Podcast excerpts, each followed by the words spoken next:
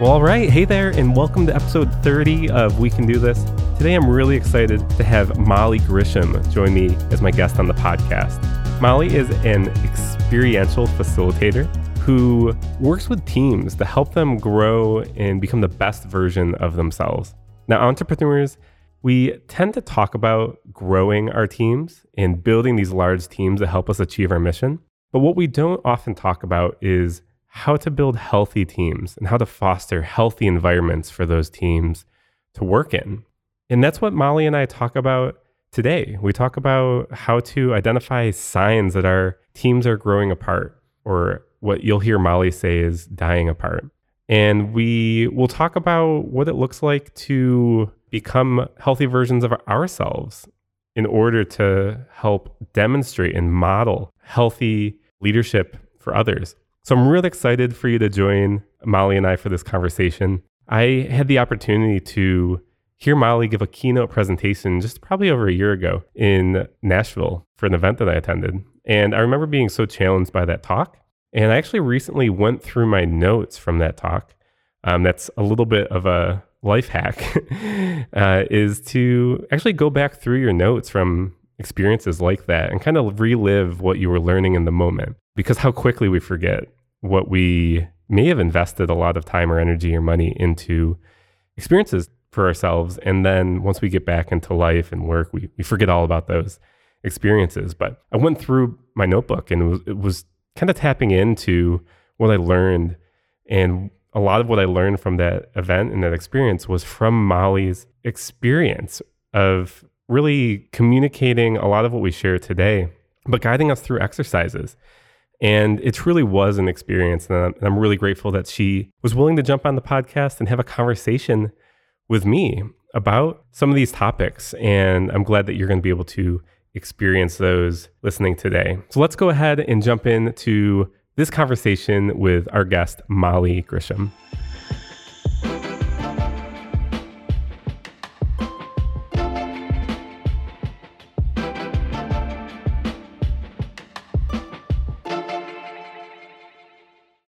All right. Hey there, and welcome to the podcast. Today, I'm here with Molly Grisham. Molly helps to build and sustain teams in a wide variety of industries. She believes that teams don't grow apart, they die apart. And she knows that elite, high performing teams in all industries get stretched and pressed by the demand to perform. I've invited Molly on the podcast because she is passionate about helping teams to rediscover their strengths and restore their relationships so they can rebuild their teams, become healthy teams. So, Molly, I'm really excited to have you here. Thanks for joining me on the podcast. Thanks for having me. I'm excited for the conversation. Yeah.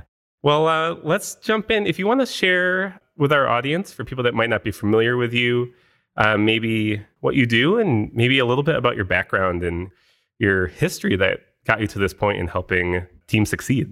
Yeah, thanks.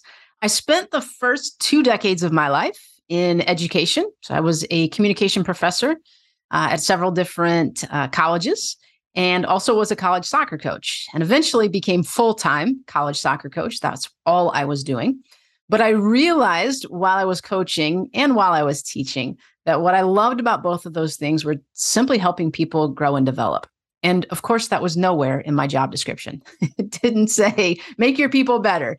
Uh, it listed a whole lot of other things like fundraising and recruiting and retention and admissions tours and winning. But it didn't say anything about growing your people. And so I became really curious. Does it matter if we invest in our people? Like, would that change the outcome of their sport experience? And so I became super intentional about that and started developing our leaders with a lot of purpose and getting a lot of clarity around our culture. And what I noticed was a lot of the teams that we were competing against were calling me and saying, I don't know what you're doing with your team, but it's working. Can you help us figure it out? And they knew we weren't getting a budget increase. We didn't get a new stadium. It, it wasn't that. There was something happening internally. And so I began to wonder could I just create a path where I do the one thing that I love every day, all day, every day? Could I just help people grow and develop? So, about six years ago, I walked into my boss's office and I quit. I just said, I'm done. I got this other thing. I, I got to go do this thing. I got to go pursue it. So I started my own business and I now work with teams and organizations and school systems and nonprofits all over the country on that personal growth component.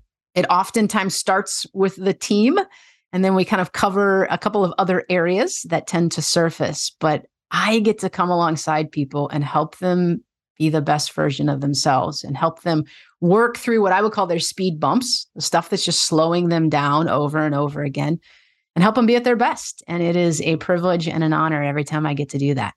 Yeah, I absolutely love it. Um, I love the mission behind what you do. And I love that it seems like it's something that you can't not do. You are have been really compelled to to make this your mission behind your life and work. So you mentioned that you kind of come alongside teams and partner with them and help them grow.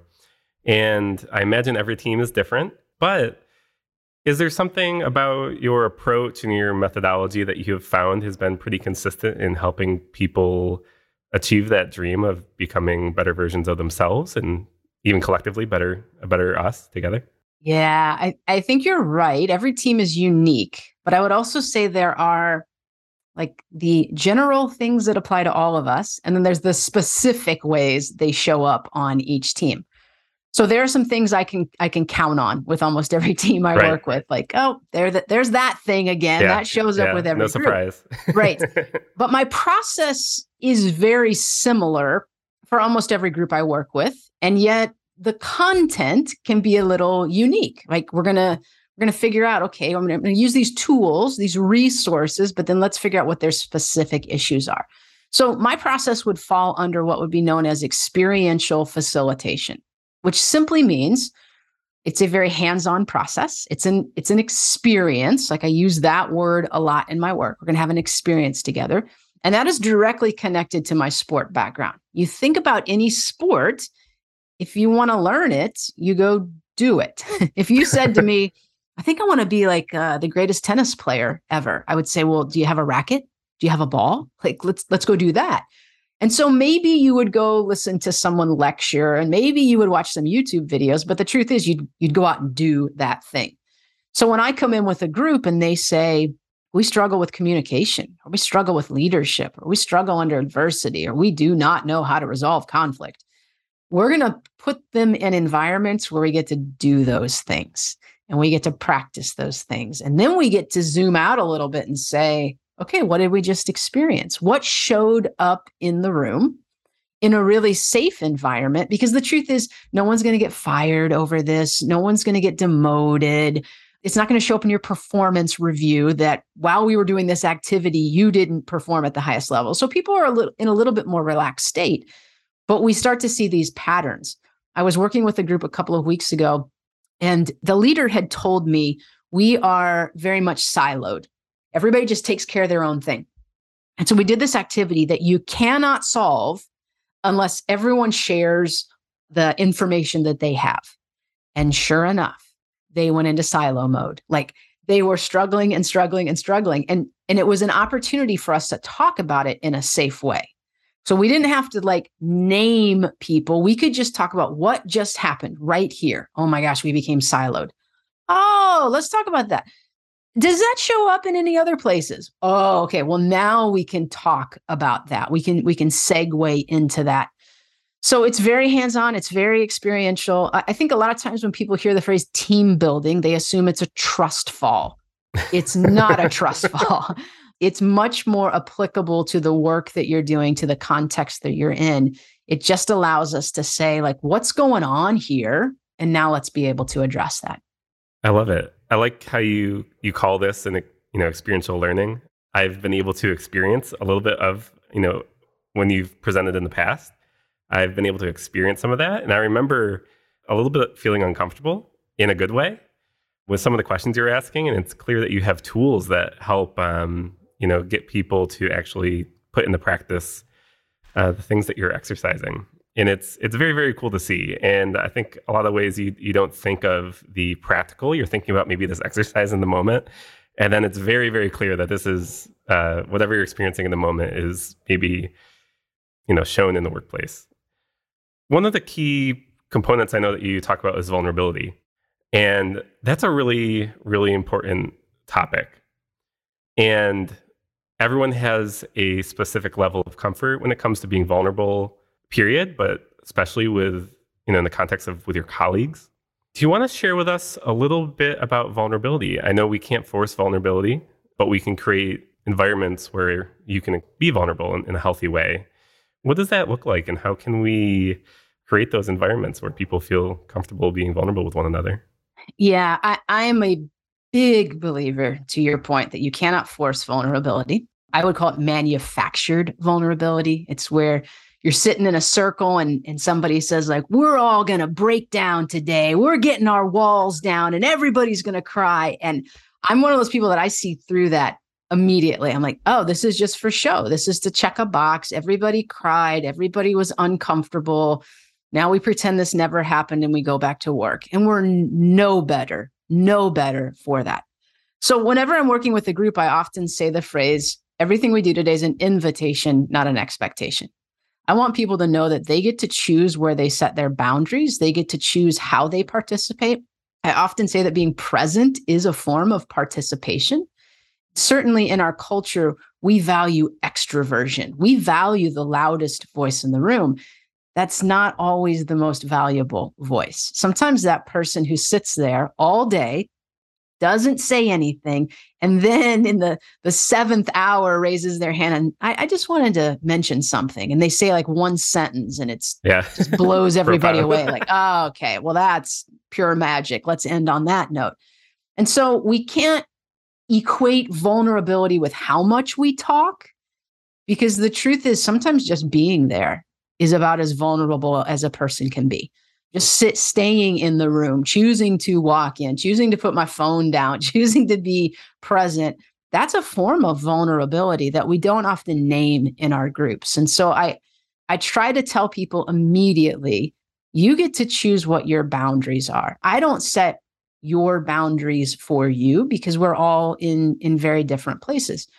And i try to be really intentional about not using the word safe space while it has great intentions we're using my definition then of what safe is and if you were just like assaulted in the parking lot and you walk into the room and i say you need to leave it all at the door this is safe space whatever your worries were check them at the door well, I'm not honoring like the wholeness of who you are as a human by doing that. Uh, we're going off of my definition of safe. And maybe you've had bad experiences with groups before. Maybe someone like me has done damage to you before and you're coming in guarded. I have to honor the fact that you chose to walk into the room. Now, in terms of like, how do we make it happen? I don't think we make it happen. I think we use tools and processes that just allow people that invitation. And I think we have to do a couple of things. One, as leaders, we have to model it in really healthy ways. And I think when we talk about vulnerability, the healthy version for me means we're speaking from our scars and not our wounds. And you've probably been with someone who's done that interpersonal work, who's been self reflective, who's gone to therapy, who's done retreats, and they can talk about really hard stuff, but they're talking about it from a place that's healed in them. That scar has has healed over. And then maybe you've been with someone else who's talking about an experience that's raw, like it's just a scab that just keeps getting ripped open. And it's really uncomfortable when they talk about it because they haven't gone down that healing path. And so that means for us as leaders, we have to do the work of healing ourselves so that we can model for others what that looks like. Otherwise, it's manufactured vulnerability. It's let me think about the hardest thing in my life I could talk about that would make me cry and make you cry, and I'll share that. That's not vulnerability. Vulnerability is being able to say, hey, had some hard stuff in my life and I've done the work.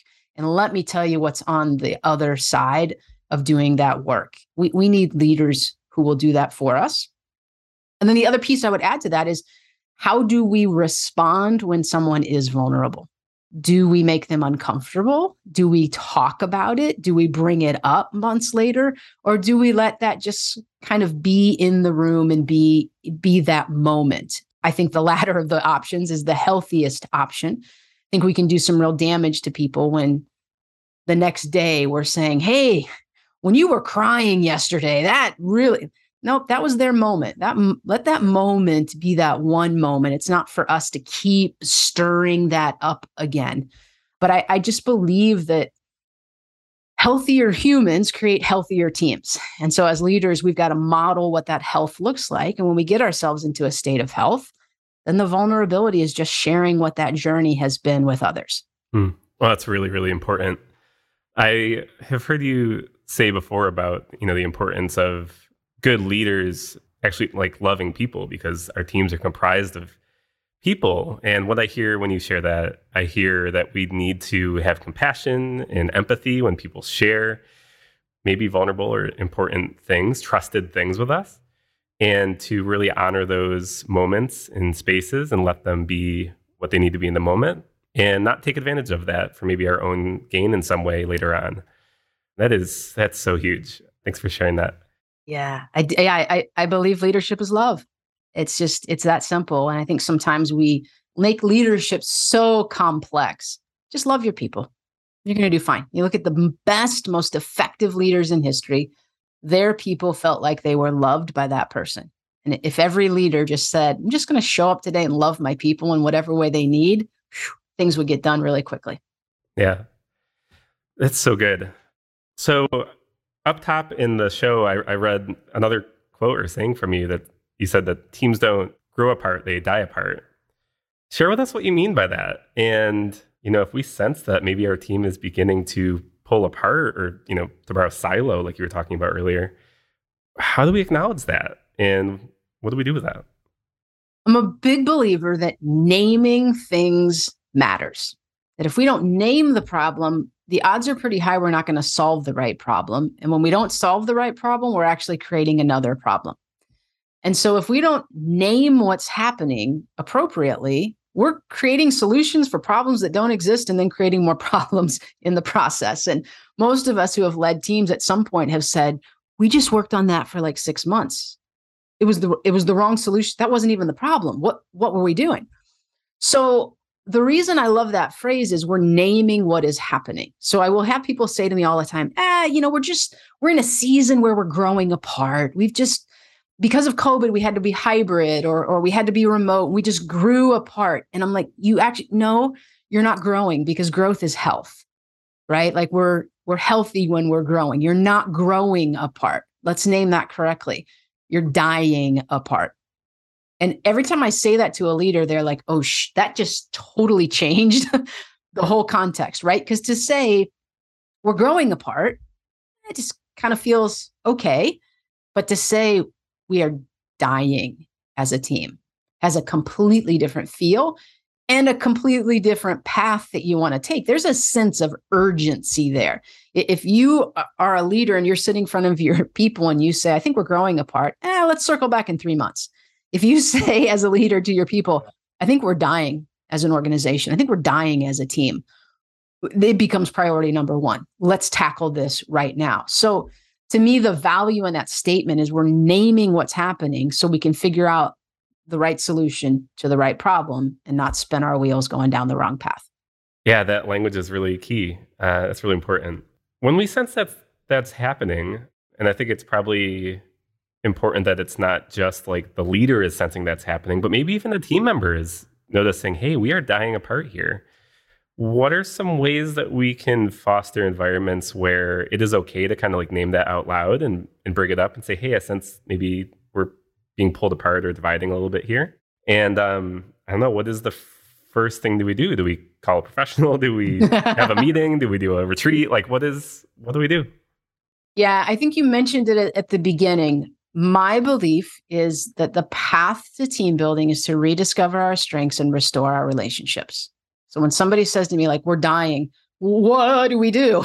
okay, let's rediscover our strengths. Let's figure out what makes this team tick. What what are we so good at? What is it that makes us say we got to have Sean on this team because he's magical at X, Y, and Z? Like, what on this team are our strengths? Because people get excited about their strengths. Our strengths are fun. Our strengths are what we want to invest in. And then we have to restore our relationships. And when we do that, we naturally rebuild the team. So I think oftentimes when a team when or an individual says like, "Oh, I think we're dying apart," they think, "Oh gosh, this has got to be like a 50-step solution." I don't think it is. I think it's two things. I think once you rediscover your strengths and once you restore your relationship, you are on a path to health.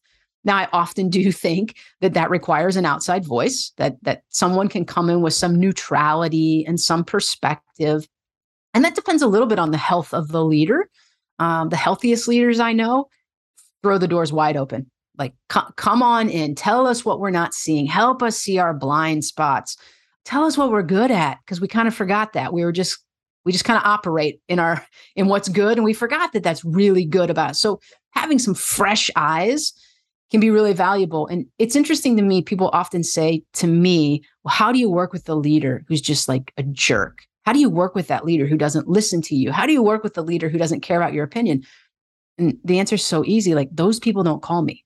That's not my client base. Like the people who call me are the healthy leaders who say, like, help us get from where we are to where we want to be. And I think that's a sign of healthy leadership that you're willing to have some other perspectives and outside voices, and that you know, as a leader, your job isn't to do it all, but your leader is to be responsible for making sure it happens. And sometimes in that responsibility, it means trusting some outside voices to help you get there. Yeah. Oh, that's great. There's humility is huge. And that can be acknowledging that maybe as a leader, there's something I did that fostered this, and it's time to call someone in to, to help. Or it can just acknowledge hey, it isn't even because anything I did or didn't do. It's just like you said, maybe the environment, maybe COVID, maybe something, something changed. New team member, new director, new something. Let's just get this figured out. It's so so good. So like I like I mentioned to you, like a lot of the listeners of the show are working towards uh, purpose, right? There's something that they're doing either professionally or as part of their organization that is engaging in creating a better future for others or the world. What would you say to people that are maybe listening to this podcast that are looking to grow a healthy team, but they haven't even started yet? Where should our mind be? Where should our hearts be? Where where should we be orienting ourselves if our goal is to build a really healthy team, pulling out people's strengths, helping them become the best version of themselves so that they can make an impact that is great and meaningful? To me, the best leaders I work with are all in on the personal growth of the people that they're leading to the point that they are comfortable with the idea that their people might surpass them in their own personal growth. And that takes a that takes a special leader to say, I will give you every resource, every idea, every bit of wisdom I can give you, and you might surpass me. But I love my people so much that I'm willing to do that. And so if a leader's if if someone said to me like I, I'm about to go on this leadership path, I'm building my team, I'm building my vision, I'm go all in, double down on the personal growth of your people. Go all in on it. Because the more you maximize your people, the more they have to give to the team to propel the team forward. It will take care of itself. A hundred percent, it will take care of itself if you go all in on taking care of your people. Those are the kind of people who aren't going to want to leave the culture that they're in those are the kind of people who are going to have your back during really hard times. And those are the kind of people that are going to put the mission first because you put them first. Uh, double down on the personal growth of your people. Um, I often say that your personal growth capacity is your leadership capacity. So I, I would tag on to that, that as a leader, while you have to be all in on everyone else's personal growth, you also have to be all in on your personal growth. If the assumption is once I achieve a leadership status, I'm done growing, then you, like a team, are now dying. You got to double down on your own personal growth too, because those are one and the same. Yeah, that's a fantastic recommendation there. What I hear also in that is if we don't put people first, we're going to hire, bring in great people that do and perform poorly. And a few episodes back, I think we actually had a mutual friend of ours, Eugene Choi, and yeah. he uh. had a very uh, man, he had a, a very similar. I hear echo in that sense of you know people in the space can tend to be people that put others first, but if we don't actually take care of ourselves, we're actually sacrificing caring for others. We can't care for others if we don't care for ourselves. Molly, uh, I really appreciate you have, joining me today. Before we like sign off, is there anything else that you want to share and if people want to connect with you and the work that you do, where do they find you? Yeah. We'll start at the end of that question. You can find me at mollygrisham.com. So my website's got links to all my social media. It's got a link to my mailing list. but I'd love to connect with any of your listeners. I, I think that entrepreneurship can feel lonely. At, at, times, we feel like no one understands what I'm trying to do here. So, if I can connect with with any of your audience and just support them on that journey, there have been times in my life where somebody just showed up and said, "Yeah, you're onto something. Keep going, keep going." And I'm like, "That's all I needed. I just needed somebody to to uh, fuel my tank a little bit." So, if I can do that for folks, I'm glad to do it. And then I think I would add, you know, my background was athletics, and for the first couple of years of my work, most of my clients were in athletics. And now I'm in this space where I'm working with educators and nonprofits and entrepreneurs, and I'm seeing how it's all interconnected. Everything that I'm teaching, it, it literally doesn't matter what the industry is because the tools and processes work with humans. And as long as I'm working with humans, we're good to go. So if there are ways I can can support, encourage, be a resource for anyone in your audience, I would be more than glad to do that. Oh, awesome. Well, I'll include some information about you in the show notes. If people want to find you, they'll be able to do it, but we'll make it easy for them and throw those links in. But I definitely, everyone, I, I really encourage you to follow Molly and keep up with what she is doing. Um, you're just a, such an encouraging presence, and um, your expertise really, really shines through the work that you do. And I really appreciate your generosity in sharing that with us today. So thanks again for joining me. And I know everyone's going to be really grateful that they listen to this episode. So thank you. Thanks for having me.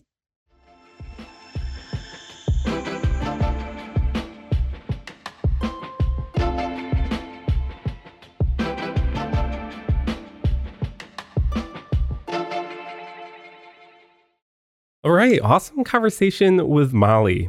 Like I said, she is just such an encouraging presence and voice. And just being around her and just hearing her teach and guide and facilitate these experiences, it just makes you want to become a better version of yourself. I think she really practices what she preaches in that regard is you can tell that she is through her teaching really modeling healthy leadership. So I hope you were able to gain and glean some wisdom from her into how to lead your own teams, maybe some exercises or things that you can do to help your team grow together.